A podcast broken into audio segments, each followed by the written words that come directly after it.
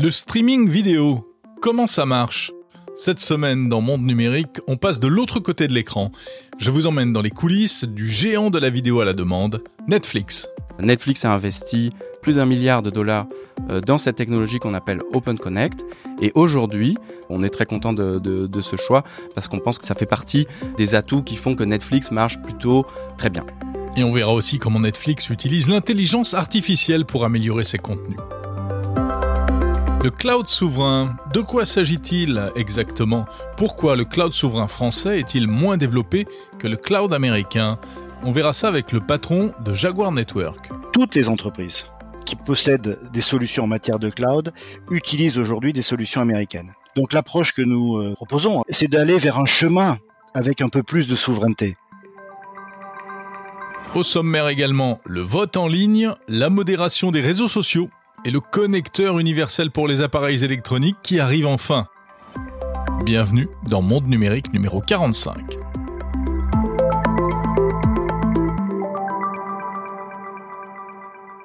Merci à Franck, merci à Sidiki de Montréal, merci à vous, auditeurs euh, de Monde Numérique, pour vos messages cette semaine encore.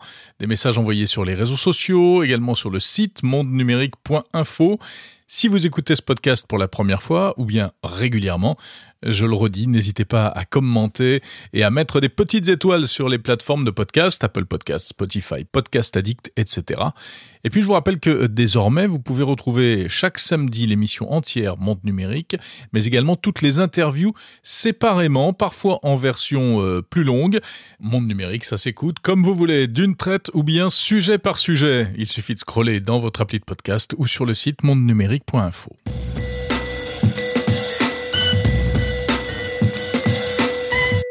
Imaginez, deuxième tour de l'élection présidentielle, et pour voter, au lieu de vous rendre dans votre bureau de vote, eh bien, vous attrapez votre smartphone ou vous allumez votre ordinateur et vous lancez l'application officielle de la République française qui permet de cliquer pour voter. Bon, ça c'est de la science-fiction. Le vote électronique n'est pas prêt d'arriver. Mais pourtant, les Français y semblent bien favorables. En tout cas, c'est ce qui ressort d'un sondage Odoxa pour Layton, Mascaré, Stratégie, BFM Business, 01net et l'usine Nouvelle, voilà, je l'ai dit. Un sondage donc qui montre que 67% des Français seraient favorables euh, à l'idée de voter à distance par Internet. 67%. Et ce ne sont pas seulement les jeunes. Alors 71% euh, sont parmi les 18-24 ans, mais également 66%, toujours selon ce sondage, parmi les 65 ans et plus. Encore un chiffre, pour 71% des répondants, le vote électronique permettrait de réduire l'abstention. Ah, je vois déjà les levées de boucliers. Car cette question du vote électronique, elle divise énormément dès qu'on en parle sur les réseaux sociaux. Beaucoup de gens sont opposés car, euh, alors pour plusieurs raisons. Parce que d'abord, en réalité, d'après euh, certaines expériences qui ont pu avoir lieu, ça n'empêcherait pas euh, l'abstention. Bon, ça, on peut en discuter, et surtout, il faudrait l'expérimenter à grande échelle pour savoir vraiment. Autre argument avancé, on perdrait en transparence. Et ça, c'est un argument qui s'entend, car oui, un logiciel dans un ordinateur, forcément, c'est moins facile à contrôler qu'une urne transparente avec des bouts de papier à l'intérieur, que tout le monde peut compter, même sans avoir une licence d'informatique. Et puis il y a ceux aussi qui disent que le vote électronique risquerait de renforcer la méfiance à l'égard euh, du vote et même la défiance. Eh bien, si on en croit ce sondage, pas du tout, puisque 55% des Français auraient au contraire confiance dans le vote électronique. On voit bien tous les avantages euh, que pourrait avoir la possibilité de voter à distance. Hein.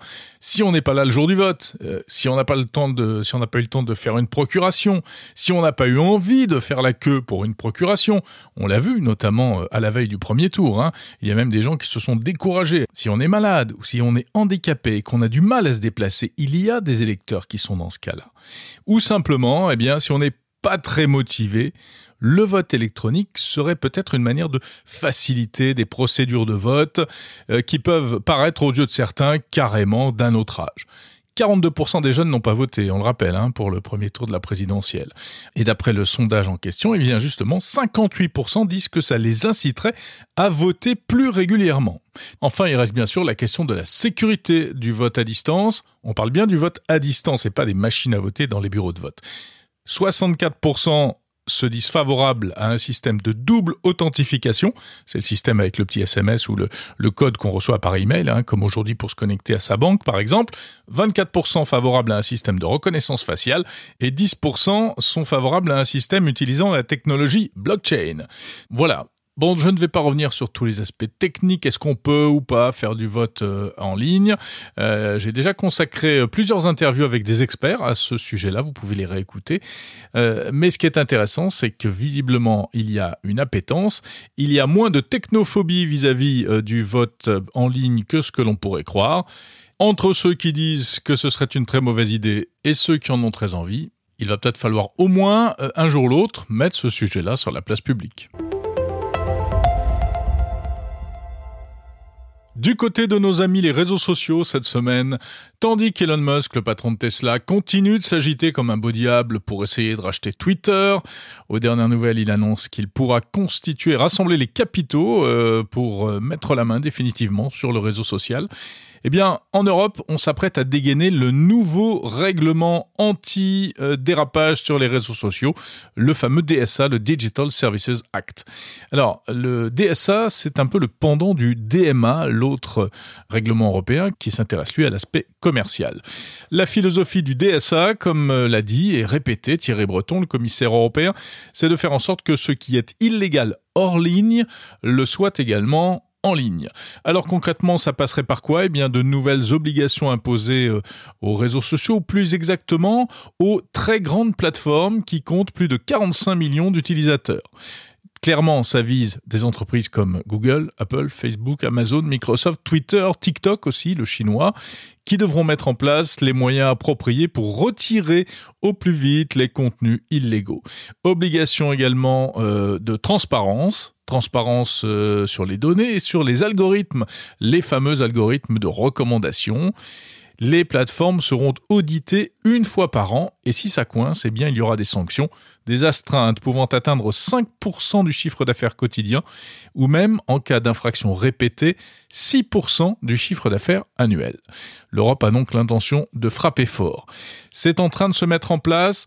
Et puis, euh, dernièrement, eh c'est Barack Obama qui s'est exprimé à propos des réseaux sociaux très, très récemment. Il a expliqué, l'ancien président américain, que les réseaux sociaux et les dérapages sur les réseaux étaient à l'origine de l'affaiblissement des démocraties, selon lui. Les fake news tuent, a-t-il rappelé, faisant allusion aux vaccins et aux anti-vax plus précisément. Euh, ainsi qu'aux théories du complot qui, euh, en 2016, ont probablement favorisé l'élection de Donald Trump. Obama a dit Poutine n'a pas fait ça, il n'a pas eu besoin, nous nous le sommes fait à nous-mêmes. Allusion à la prolifération des fake news, indépendamment de tout système étatique. On pourrait presque dire que les réseaux sociaux, c'est presque une forme d'ubérisation de la désinformation. Désormais, toutes sortes d'organisations ou d'individus peuvent diffuser à très grande échelle des fausses informations. L'Europe, encore elle, continue sa croisade en faveur cette fois d'un chargeur unique pour les appareils électroniques. Il ne vous a pas échappé que les connecteurs de tous nos joujoux high-tech sont souvent différents d'un appareil à l'autre, même si ça s'arrange un peu ces dernières années. Et oui, l'USB-C est en train de s'imposer. L'USB-C, cette petite prise ovale, réversible, hein eh bien l'idée c'est de faire de l'USB-C le connecteur universel dans l'Union européenne. Alors c'est ce que préconise déjà une directive de 2021 qui vient d'être entérinée ces derniers jours par un accord au Parlement européen. Alors c'est pas terminé car ce n'est jamais simple au niveau des institutions européennes. Maintenant, il va y avoir des négociations euh, qui devraient déboucher sur un accord cet été. Objectif, imposer le connecteur USB-C sur tous les appareils en Europe. Tous ou presque, sauf les liseuses qui, pour de mystérieuses raisons, euh, seront épargnés, en tout cas encore pendant un certain temps. Pourquoi un connecteur unique? Eh bien pour des raisons environnementales, tout d'abord, éviter de multiplier les chargeurs et les prises. Euh, pour un petit aspect pratique pour le consommateur, c'est toujours plus simple euh, si toutes les prises sont interchangeables les unes avec les autres. Et puis, il y a un aspect économique également, ça évite de multiplier, là encore, les câbles et les chargeurs. Maintenant, la question est de savoir si euh, tous les constructeurs accepteront de se plier à cette future réglementation. La plupart des smartphones Android sont désormais passés à l'USB-C, mais ce n'est pas le cas du gaulois californien Apple qui, évidemment, comme d'habitude, fait de la résistance, puisque l'iPhone fonctionne toujours avec une prise propriétaire, le fameux connecteur Lightning. Alors l'Union européenne ne peut pas forcer des marques à concevoir des produits comme ci ou comme ça, mais en revanche elle peut décider d'interdire les appareils qui ne seraient pas conformes. Apple, de son côté, s'accroche au Lightning pour des raisons euh, probablement commerciales, financières, même si c'est l'aspect euh, technique qui est mis en avant. Il a quand même encore le temps de changer d'avis et peut-être de se mettre en conformité puisque la future réglementation européenne ne devrait pas entrer en vigueur avant la mi-2024. Et si la publicité faisait bientôt son apparition sur Netflix? Et oui, c'est l'une des infos de la semaine, c'est ce qu'a laissé entendre le co-PDG de la plateforme de vidéo à la demande. Alors la pub sur Netflix, bah, ce serait une vraie petite révolution, puisque jusqu'à présent, euh, la compagnie américaine a toujours dit que ce n'était pas du tout son modèle économique et qu'elle préférait privilégier les abonnements. Mais euh, le problème, c'est que les abonnements, eh n'ont pas cessé d'augmenter ces derniers temps. En France, par exemple, ça va aujourd'hui jusqu'à environ 18 euh, euros par mois hein, pour un abonnement premium, familial, etc. Or, la pub permettrait, selon la direction de Netflix, de proposer des abonnements moins chers. Pourquoi? Eh bien parce qu'en fait Netflix est en train de se poser des questions sur la meilleure manière de retenir les abonnés. Car pour la première fois depuis 10 ans, eh bien Netflix vient d'enregistrer une diminution de son nombre d'abonnés. 200 000 abonnés de moins dans le monde au premier trimestre de l'année 2022 par rapport au dernier trimestre de 2021. Selon les experts, c'est même une chute qui va euh, se poursuivre. Alors c'est une chute qui a plusieurs explications. Il y a eu la fermeture de Netflix en Russie, et puis il y a la concurrence qui est de plus en plus farouche avec euh, des tas de plateformes, euh, Amazon, Disney ⁇ etc., etc. Du coup, pour euh, essayer de resserrer un peu les boulons, eh bien Netflix euh, a annoncé plusieurs mesures. D'abord, euh, la chasse au compte partagé. Aujourd'hui, lorsque l'on a un compte premium, il peut être utilisé par plusieurs personnes, y compris qui n'habitent pas forcément sous le même toit. ça débouche sur quelques abus et Netflix voudrait y mettre fin. Peut-être avec des abonnements du coup plus chers, quelques euros de plus pour avoir des utilisateurs supplémentaires et peut-être aussi donc la publicité qui pourrait faire éventuellement son apparition sur la plateforme, mais pas avant deux ans environ si l'on en croit les déclarations des responsables de Netflix.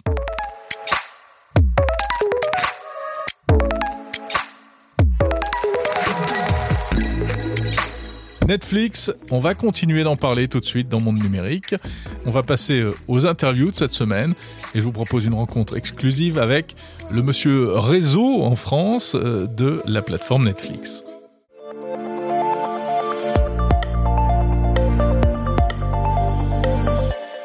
Bonjour Thomas Volmer. Bonjour Jérôme. Vous êtes directeur monde de la politique d'acheminement des contenus chez Netflix. Le streaming, ça paraît simple quand on lance son, application vidéo à la maison, mais ça consomme énormément de bandes passantes sur Internet. Alors pour faire face à ça et répondre à la demande, Netflix a développé il y a plusieurs années déjà une infrastructure spéciale, un système dont on va parler ensemble qui permet d'optimiser la diffusion online. Ça s'appelle Open Connect. De quoi s'agit-il? Alors la, promesse du streaming, avant tout, c'est de pouvoir regarder du contenu de haute qualité, de très haute qualité, quand on veut et le contenu euh, qu'on veut. Euh, c'est différent du, du, broadcast, par exemple, du monde de la diffusion TNT, où euh, un contenu va être envoyé à tout le monde au, même moment et où on ne peut pas choisir. Netflix, comme c'est à la demande, il va y avoir un flux par personne.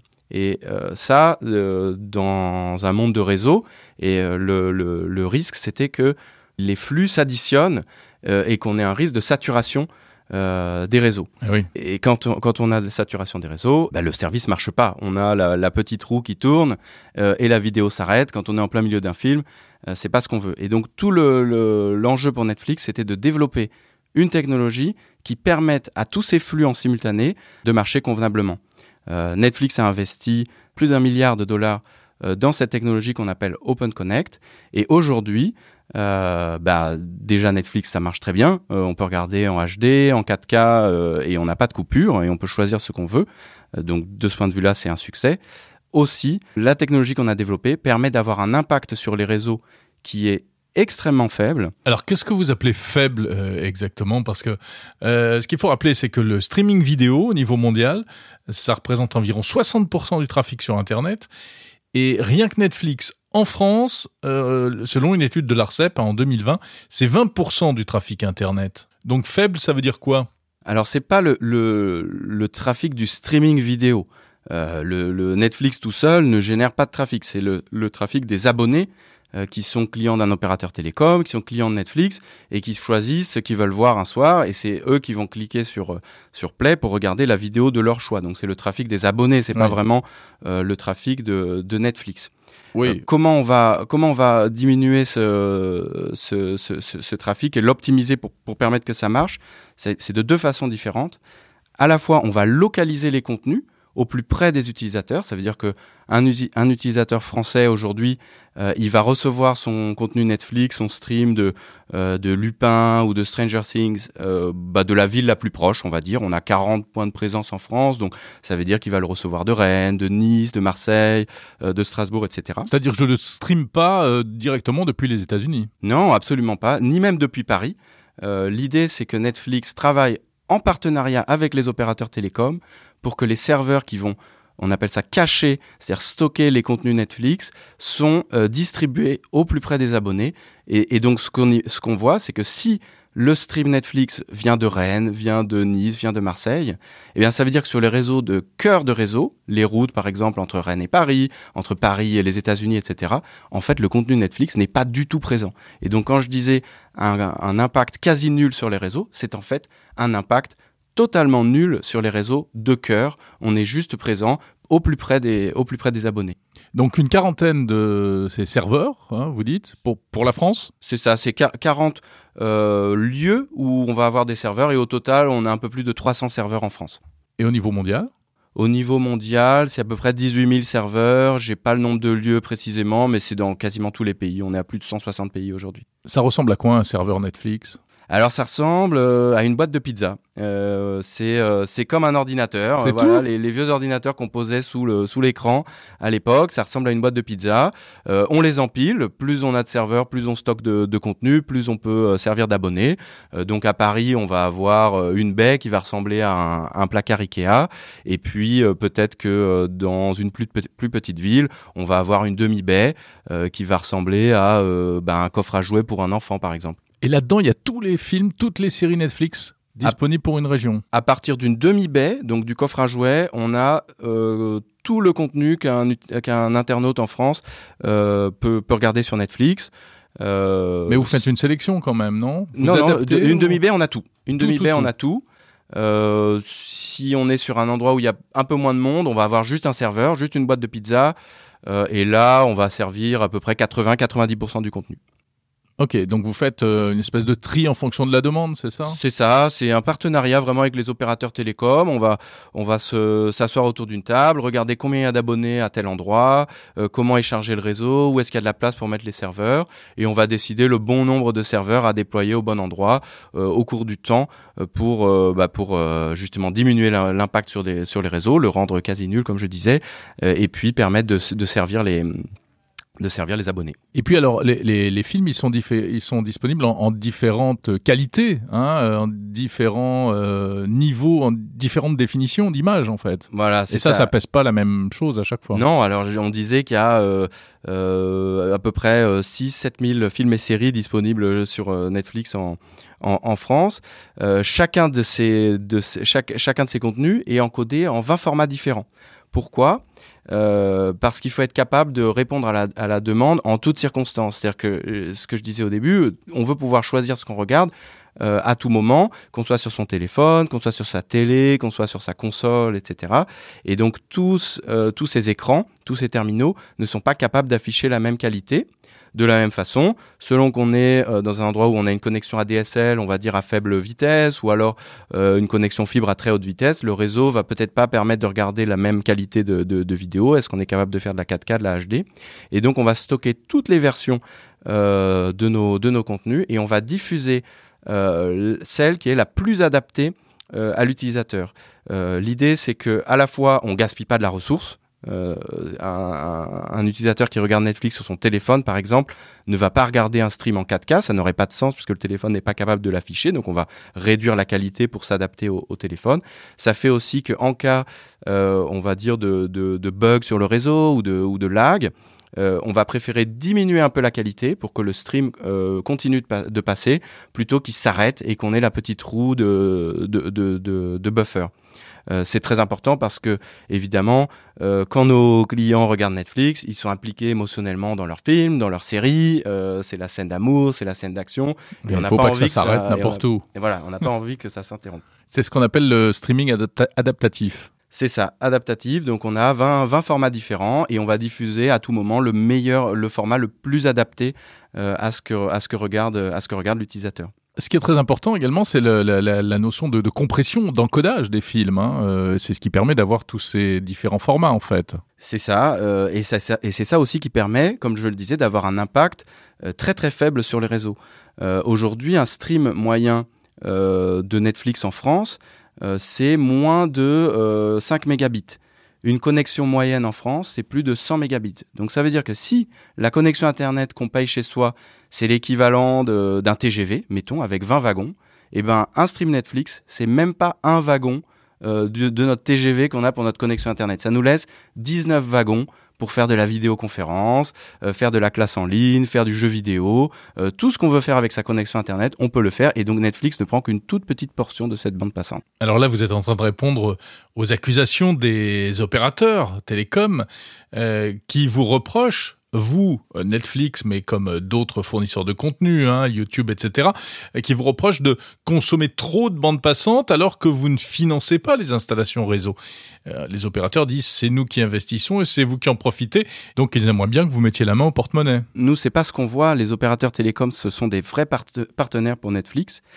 comme je disais, à la fois au niveau de la connexion Internet que les gens payent à leur opérateur, Netflix représente une toute petite partie, hein. un seul wagon sur, euh, sur, sur 20, euh, moins de 5% de la bande passante. Et puis sur les réseaux de cœur, les réseaux longue distance, grâce au caching, grâce à Open Connect, Netflix n'est pas du tout présent sur ces réseaux. Donc l'impact sur les réseaux, on pense, est négligeable. En plus de ça, euh, la relation avec les opérateurs, c'est évidemment une relation de partenariat. Pour, euh, installer ces 40 points de présence euh, en France, on travaille main dans la main avec Bouygues, avec Orange, avec Free, avec SFR, pour héberger ces, ces, serveurs aux endroits qui les, qui les arrangent, eux. on est aussi des partenaires évidemment commerciaux. Euh, aujourd'hui, il n'est pas rare que dans une box, euh, on vous offre une option Netflix pour quelques euros de plus. Vous avez accès à Netflix. Oui, vous voulez dire que ça rend l'offre télécom, l'offre Internet euh, attrayante. Plus attrayante, et, puis c'est bon pour tout le monde. Mm. Sans faire de dessin, il y a un partage de, de, de, de, valeurs. et Netflix est content de cette relation et les opérateurs télécoms également. Mais si demain il y a une loi, un règlement qui dit que vous devez mettre la main au porte-monnaie, que vous devez payer les opérateurs pour cette part de réseau que vous utilisez, qu'est-ce que vous ferez? Alors ça, c'est ça, c'est euh, là, on touche à ce qu'on appelle la neutralité du net, c'est-à-dire de dire euh, attention, certains doivent payer pour avoir un accès privilégié au réseau ou pour avoir tout simplement le droit d'être sur Internet. Euh, Netflix est extrêmement attaché au principe de neutralité du net. On pense que quand on paye 30, 40, 50 euros par mois pour un accès Internet ou pour un, un forfait smartphone et pour avoir accès à Internet, on doit pouvoir avoir accès à euh, tous les contenus qu'on veut. Euh, on veut pas avoir un péage à l'entrée de son accès internet qui dit ah bah euh, je paye 50 euros pour avoir accès à tout internet et puis pour euh, pour pour si on veut pouvoir s'abonner à Netflix il faut payer plus et puis si on veut pouvoir aller sur YouTube il faut payer plus. On pense que c'est une logique qui est délétère qui est contraire même à la logique d'internet. Je reviens un peu donc sur le système du, du Open Connect et, et, du streaming adaptatif. Vous, vous, avez pendant le confinement baissé la, la qualité d'encodage, enfin la qualité des flux? Alors en 2020, évidemment, devant le, cet événement un peu euh, sans précédent qu'était le, le, coronavirus et les, et, les, et les confinements qui ont suivi, euh, la question c'était, bon, on sait qu'il y a un travail d'efficacité qui est, qui est énorme, qui a été fait par les opérateurs télécoms, par euh, les fournisseurs de vidéos tels que, euh, tels que Netflix, pour euh, avoir un, un, un usage très raisonné des réseaux. Euh, cela dit, c'est une situation sans précédent. Oui, c'était une situation de crise. Et, et, et, donc, on s'est dit, Euh, et, et, on a été en, travaillé en, en, main dans la main avec les autorités, avec les opérateurs là-dessus. Euh, on pense qu'on a construit un barrage qui est euh, très très efficace contre la, la, la, la compression, de, la, congestion euh, dans les réseaux. Avec, avec ce, ce, maillage dont vous parlez. Avec le maillage, avec les capacités réseau, etc. Euh, avec le confinement, on va, on va mettre de l'eau derrière le barrage. Est-ce que ça va tenir? Évidemment, tous les ingénieurs sont confiants quand ils construisent un barrage. Ils se disent pas, ça va être un barrage qui va craquer. Ouais. Euh, cela dit, vider un petit peu d'eau de temps en temps pour s'assurer que le, bar le, barrage se remplit progressivement, calmement, etc. C'est pas une mauvaise chose. Et donc c'était un peu l'approche qui a été qui a été prise à ce moment-là. Ça veut dire quoi? Ça veut dire que vous avez maintenu dire, la qualité? euh, La qualité a été euh, un petit peu réduite un petit au peu début réduite. des confinements, justement pour vider l'eau du barrage, s'assurer que bon on va remplir, etc. Tout va et, et s'assurer que ça va marcher comme on comme on s'y attend. Et effectivement, au bout de, de quelques semaines de confinement, on a bien vu que les réseaux grâce à OpenConnect, grâce, à, grâce au, au, programme équivalent, euh, eh bien, ont, ont, bien tenu. Et je pense que c'est l'expérience que, bah, que tous euh, vos auditeurs ont dû avoir chez eux, qui était que, alors que tout le monde était enfermé chez soi, à devoir faire du télétravail, euh, à ne pas pouvoir euh, sortir pour, pour se divertir, aller dîner dehors, etc. Mais finalement, tout a bien marché. Et finalement, tout a très bien marché. Ouais. Et donc, ça, c'était la meilleure preuve, finalement, de l'efficacité du système. Est-ce qu'on peut dire que cette installation est euh, unique au monde ou en tout cas spécifique par rapport à, à l'écosystème du, du, streaming vidéo? Elle est unique euh, dans le sens où c'est une infrastructure qui est dédiée à Netflix. Et ça, euh, vous êtes les seuls à faire ça? hein Une infrastructure dédiée pour un service de vidéo à la demande. Euh, oui, il y, a des, y a le caching, le, le principe de distribuer le, la, la, livraison de vidéos au plus près des abonnés, ça existe. D'autres, euh, il euh, y, a, y, a, des services commerciaux qui existent. On peut acheter ça que, comme, comme service. Oui, en parce que finalement, une plateforme qui fait du streaming pourrait dire, bah tiens, je vais prendre du serveur chez Amazon ou chez Google. C'est ça. Et c'est ce que certains, c'était, c'est la décision que certains ont fait. Euh, comme Netflix a commencé très tôt. Euh, et qui avait ce, ce savoir-faire et ce, dé, et ce désir de, d'optimiser au maximum, Netflix a fait le choix de développer sa propre technologie Open Connect. Aujourd'hui, on, mmh. est, euh, on est très content de, de, de, ce choix parce qu'on pense que ça fait partie euh, des, des, atouts qui font que Netflix marche plutôt euh, très bien. Et puis, je crois que vous avez développé également un, un système qui, qui teste la, la, qualité, enfin la perception de qualité des, des vidéos. Oui, quand je dis qu'on veut afficher euh, la meilleure qualité euh, vidéo possible, c'est un l'appréciation de cette qualité de vidéo, c'est quelque chose qu'on a automatisé. Donc on a entraîné une intelligence artificielle euh, à regarder des vidéos qui ont été notées par des réalisateurs, des producteurs à Hollywood, pour dire voilà, ça c'est de la bonne qualité, ça c'est de la qualité moyenne, ça je mets 5 sur 10, etc. Ah ouais, mais c'est-à-dire quand il quand y a des, des, artefacts, des choses comme ça, des... Des, des artefacts, la netteté, le grain, ouais. la qualité de l'image. Et aujourd'hui, cette IA est capable de regarder des encodages, des, des, des, facteurs de compression et dire voilà, ça c'est bien, ça c'est pas terrible. Et ça nous permet d'optimiser pour savoir quel est le bon format euh, qu'on va utiliser. C'est une technologie qui a gagné un Emmy Award euh, l'an dernier. Euh, elle s'appelle VMAF. Et alors l'intelligence artificielle, vous l'utilisez également, je crois, pour le, le même l'audio description, enfin la, la texto description, c'est ça, des, la ça. description des scènes bah, pour permettre l'accessibilité à nos, de nos contenus euh, aux personnes qui, qui peuvent pas forcément le, le, le en profiter. Euh, donc ça va être soit pour la création de sous-titres, euh, où une intelligence artificielle peut écouter les dialogues pour ensuite afficher des, Mhm. des sous-titres, par exemple ça, pour les ça, personnes malentendantes. Ça c'est beaucoup démocratisé. Ça c'est hein, beaucoup démocratisé, YouTube, on le voit maintenant, Ouais, ça peut être fait, ça peut être fait en direct. Après, pour Ouais. du contenu éditorialisé comme celui de Netflix, il faut une certaine qualité.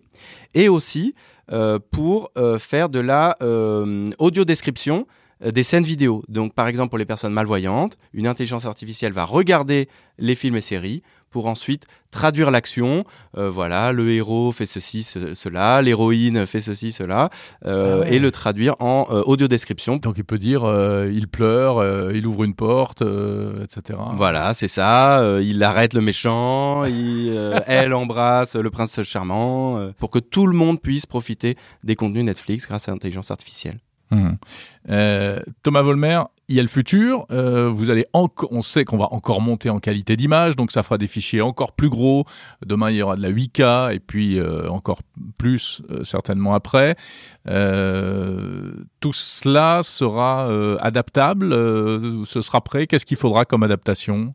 Alors des fichiers plus gros, pas forcément. Il hein. faut savoir quand même que sur les cinq dernières années, la, taille des vidéos à qualité équivalente a été divisée par deux. Euh, grâce justement aux techniques d'encodage et de, et de compression. D'accord. Euh, maintenant, on s'attend aussi à ce qu'il y ait une montée en qualité des images. la 4K est là, tout le monde n'en bénéficie pas forcément. Donc les, les foyers vont s'équiper en télé 4K, en, en, en, en, décodeur ou en box compatible 4K. Donc ça, ça va continuer. Euh, on peut s'attendre à ce qu'il euh, y ait des nouveaux formats qui, euh, vidéo qui arrivent. Donc la 8K maintenant, peut-être autre chose à l'avenir. La réalité virtuelle, enfin bon, vous peut-être pas pour vous, mais pour les films et les séries aujourd'hui, c'est pas, encore à l'ordre du jour, on va dire la réalité virtuelle. Mais le gaming, vous, Netflix s'est lancé dans le gaming il y a pas longtemps. Alors euh, aujourd'hui, on peut euh, avoir des jeux, accès à des jeux sur mobile avec son abonnement Netflix. Mm. Euh, aujourd'hui, on est plutôt au stade d'expérimentation pour Netflix. On parle pas encore de voilà de, de, de, streaming de jeux vidéo. Pour l'instant, c'est pas du tout, c'est pas quelque chose qui est à l'ordre du jour pour Netflix. Il n'y a pas de métaverse Netflix dans les tuyaux? Non, non, pas, pas, pas, pas, à ma connaissance. Pour revenir peut-être sur la 8K, il y a une montée en qualité. Il y a aussi une amélioration constante des, des technologies de compression. Donc, quand je disais qu'on on a divisé par deux, ça c'était le dernier codec AV1. Il y a aussi AV2 qui est en, qui est en développement. On s'attend à encore une augmentation de, de la, la, la, compression des, des, vidéos. Merci beaucoup, Thomas Volmer. C'est passionnant, euh, cette visite des, des, arcanes, des coulisses de, de l'infrastructure Netflix. Thomas Volmer, directeur monde de la politique d'acheminement des contenus chez Netflix. Merci Jérôme.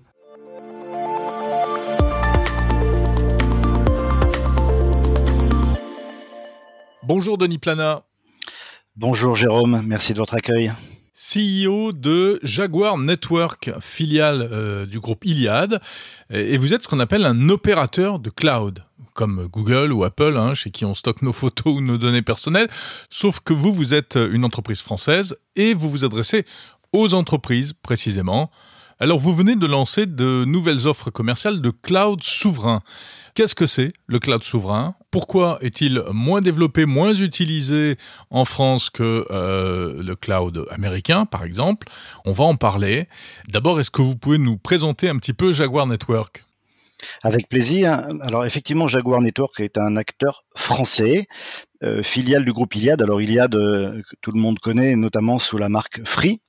Euh, groupe désormais international aussi, français d'origine mais international au prétexte que le groupe a investi d'autres pays que la France, comme la Pologne et l'Italie. Et Jaguar Network fait partie des, des, fondations du groupe en matière de branche B2B, donc la branche entreprise. Nous avons pour vocation de servir les clients professionnels. Les clients professionnels, je veux dire de petite taille, ça va euh, du, petit professionnel à, la TPE, par l'intermédiaire d'une marque qui est apparue sur le marché l'an passé, en 2021, au mois de mars précisément, une marque qui s'appelle FreePro, qui a lancé des offres de connectivité avec une box et des offres de téléphonie mobile. Donc ça, c'est à l'attention des professionnels ou les petites entreprises, et une marque euh, Jaguar Network qui est à destination des entreprises d'un peu plus grande taille jusqu'aux euh, grandes sociétés françaises. Alors quand on parle de cloud, on parle de quoi exactement en fait euh, Qu'est-ce que vous proposez à, ces entreprises? Alors le, mot cloud est apparu assez récemment finalement dans la grande échelle du temps des, du, jargon technologique. il faut au préalable bien comprendre ce dont il s'agit autour de la donnée. En fait l'idée et le plus important, plus que le cloud, c'est la considération des données de nos clients, que ce soit des données d'ailleurs des particuliers ou des données des professionnels. On manipule toute la journée euh, des tas de données. Ce peut être euh, des listes de clients, ça peut être des factures, ça peut être des listes d'employés. Donc la donnée est au cœur du dispositif. Il faut d'abord la collecter, c'est-à-dire la faire transiter par des réseaux, et à un moment donné l'amener sur des serveurs, des ordinateurs positionnés dans des centres d'hébergement. Donc quand on parle de cloud, c'est la capacité de prendre cette donnée, de l'amener en lieu sûr et de pouvoir l'utiliser d'une manière performante, 24 heures sur 24, 7 jours sur 7, 365 jours par an. Ce peut être une comptabilité, ce peut être une relation avec les clients, etc. Donc c'est une donnée qui est mise à disposition en temps réel, donc qui est tout le temps active. Ce n'est pas une notion de sauvegarde de données auquel on va faire appel de temps en temps. C'est une donnée, j'allais dire, vivante et en temps réel et à tout moment. Alors cloud souverain, ça veut dire que bah, c'est opéré euh, en France hein, euh, uniquement. Euh, en quoi consiste ce que vous proposez aux entreprises? L'objectif de cette offre, c'est de proposer au plus grand nombre, donc des entreprises, d'une manière facile et à un coût extrêmement acceptable, la mise à disposition donc de solutions où on peut mettre dans le cloud ces applications, des applications critiques ou des applications informatiques classiques. Voilà. Donc notre objectif, c'est de proposer techniquement et financièrement des solutions faciles à installer, donc la migration des données vers le cloud, faciles à maintenir avec des interfaces où l'utilisateur, les entreprises peuvent jongler sur les différentes, les différents moyens mis à disposition, et le tout à un tarif que nous estimons être deux fois moins coûteux que ce que l'on constatait jusqu'à présent sur le marché. Denis Plana, pourquoi le cloud souverain français est-il moins développé que le cloud euh, américain? Est-ce qu'il n'a pas un peu mauvaise réputation en termes de qualité, de performance, etc. Alors, je ne sais pas si on peut dire que c'est une bonne ou une mauvaise réputation. Ce que l'on peut constater, c'est que les acteurs américains, en termes de taille et de puissance de feu, euh, évidemment, sont supérieurs à la solution qu'on peut trouver en Europe pour une raison bien simple, c'est que toute bonne idée née aux États-Unis bénéficie instantanément de 300 millions de consommateurs et de dizaines de milliers de grandes entreprises qui sont internationales. Donc, de facto, et c'est vrai dans, dans notre marché, mais dans beaucoup d'autres domaines, dès lors qu'une société, une société lance un produit innovant, et, les produits innovants, c'est un tous les 100 ou 200 lancements. Hein. On dit toujours qu'il y a des leaders mondiaux. Il y a aussi beaucoup d'entreprises qui n'ont jamais percé aux États-Unis. Mais à partir du moment où une idée est, présentée, j'allais dire, par un marché intérieur extrêmement important, de facto, ça en fait un leader mondial. Donc, euh, si on maintenant on se remet en Europe, on pourrait regretter que certaines solutions, fussent-elles euh, allemandes, italiennes, espagnoles ou françaises, immédiatement ne rencontrent pas un succès européen, parce que pour le coup, le marché intérieur européen serait aussi gros que celui des États-Unis. Donc, euh, première analyse, peut-être que nous aurions intérêt en Europe de parler d'une seule voix ou d'utiliser euh, souvent un seul fournisseur, ça permettrait de le faire grandir plus vite. Donc je pense qu'on a au moins autant euh, ici qu'ailleurs les bonnes idées, les bons ingénieurs et les, bonnes entreprises. Il s'agit de les faire grandir et donc de bénéficier peut-être euh, d'une vision à la fois euh, étatique, gouvernementale, de la puissance publique permettant d'aller plus vite. Euh, mais voilà, donc je, je, pense que nous n'avons pas à rougir des solutions que nous avons en France et, et en Europe en général. Mais les entreprises françaises et européennes ont pris l'habitude de ces solutions de cloud américain est-ce qu'elles peuvent encore basculer aujourd'hui sur des solutions souveraines? Est-ce qu'il n'est pas trop tard? Alors déjà, première remarque, il n'y a jamais rien de définitif dans le monde de la technologie. On l'a vu à de nombreuses reprises, euh, des solutions euh, qui paraissaient définitives et surtout euh, tellement monopolistiques que jamais on pourrait les bouger. Eh bien, je crois que le nombre d'exemples où tout a changé en un minimum de temps peut nous donner confiance sur le fait qu'on puisse renverser la table en Europe et en France sur ce qui nous paraît être un ordre définitivement établi. Je ne crois pas du tout à ça. Le monde est ainsi fait que les choses changent. Maintenant, il faut être pragmatique, en tout cas d'avoir un, constat de réalité, toutes les entreprises qui possèdent des solutions en matière de cloud utilisent aujourd'hui des solutions américaines. Toutes. Donc quand on, comme Jaguar Network, prétend venir sur ce marché avec un cloud souverain, il ne s'agit pas de faire de l'annul et remplace. La théorie du grand soir qui consiste à dire, vous les entreprises, vous êtes dans une situation A, elle n'est pas convenable, vous allez du jour au lendemain passer dans la situation B qui est la nôtre, c'est absolument pas crédible. Donc l'approche que nous euh, euh, que, nous proposons à ces entreprises, c'est d'aller vers un chemin avec un peu plus de souveraineté. Donc pas de l'annuler en place, pas du jour au lendemain, mais d'être dans une notion d'hybridation peut-être au début, et d'une manière très pragmatique, très euh, industrielle, d'amener les entreprises à mettre en place leurs données, leurs applications critiques, dans des univers considérés comme plus souverains dans la gestion de la donnée. Donc effectivement, des data centers en France, des logiciels français, etc. Pour autant, encore une fois, la plupart des entreprises, a fortiori les très grandes, ont déjà ouvert, elles sont ouvertes vers le monde international. Elles y ont des clients, elles y ont des filiales, elles y ont des fournisseurs à travers le monde. Donc le discours trop, euh, comment dirais-je, directif trop unifié heurterait la réalité de ces entreprises. Voilà. Donc la proposition de Jaguar Network avec notre offre dite Cloud Expert est de les emmener vers plus de souveraineté à la vitesse la plus efficace possible. Encore une question, Denis Plana. Est-ce que du cloud souverain, ça veut dire uniquement des data centers localisés en France ou en Europe? Euh, je le répète, la data, la donnée, avant d'arriver dans un data center sur un serveur, elle transite par un réseau. Si dans ce réseau, vous avez des équipements qu'ils soient chinois ou américains, ce sont des équipementiers qui peuvent considérer que dès lors qu'ils voient passer une donnée, ils sont capables de la prendre, de la capter, de l'analyser. Vous, mettez un équipement Huawei euh, à la sortie d'un routeur euh, Huawei, c'est des gens extrêmement doués, très très puissants. Euh, s'ils avaient envie d'être malveillants, je dis pas qu'ils le sont, hein, s'ils avaient envie d'être malveillants, la donnée, avant d'arriver dans un data center sur un serveur, elle a déjà circulé dans des réseaux et on a pu se la faire sniffer à tout moment. Donc euh, c'est la vision caricaturale pour le grand public, c'est un terrain, du foncier, du béton, de l'air climatisé et des machines à l'intérieur.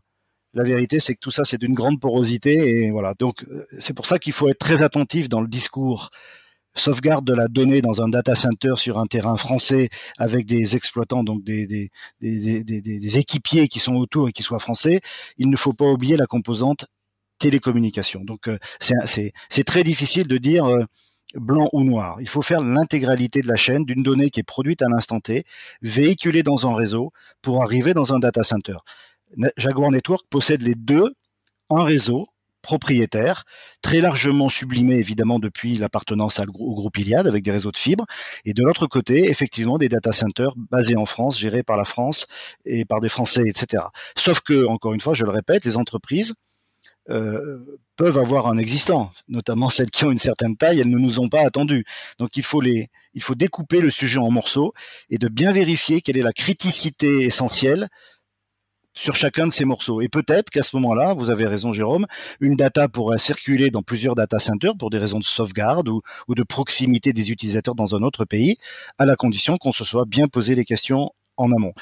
Ce qui est intéressant, c'est que la pandémie que tous les pays du monde ont traversée a nécessité de plus en plus la mise à disposition de la donnée auprès des utilisateurs, le grand public, vous et moi. Tous les jours, on utilise de la donnée. Et donc, on le fait en, souvent en télétravail. Ça signifie que cette notion de propagation de la donnée a pris une ampleur incroyablement importante par cette période de pandémie. Même si beaucoup d'entreprises connaissaient déjà le phénomène, là maintenant, c'est toutes les entreprises. La deuxième chose qui est importante euh, de noter, c'est la sécurité au sens de la cybersécurité. Déjà, si la, data ou la donnée qui circule n'est pas captée par des esprits malveillants, c'est pas mal. Donc lorsqu'on parle de souveraineté, juste derrière vient la notion de cybersécurité. Voilà, donc euh, c'est un monde complexe. On ne peut pas le simplifier en disant vous avez raison, on va tout mettre en France, on va s'occuper de ça en France. Il faut de nouveau être capable de bien cerner la donnée sur sa consistance et sur la façon dont elle transite dans les réseaux. Merci beaucoup, Denis Plana, CEO de Jaguar Network. Merci, Jérôme.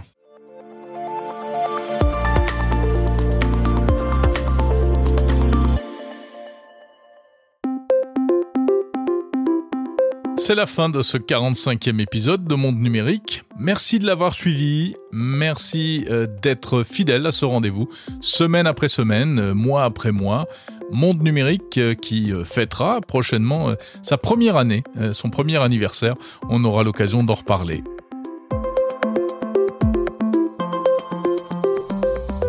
On se retrouve la semaine prochaine pour de nouveaux sujets avec de nouvelles personnalités interviewées. D'ici là, portez-vous bien, passez une très bonne semaine, un bon week-end, votez bien si c'est pas déjà fait. À samedi prochain.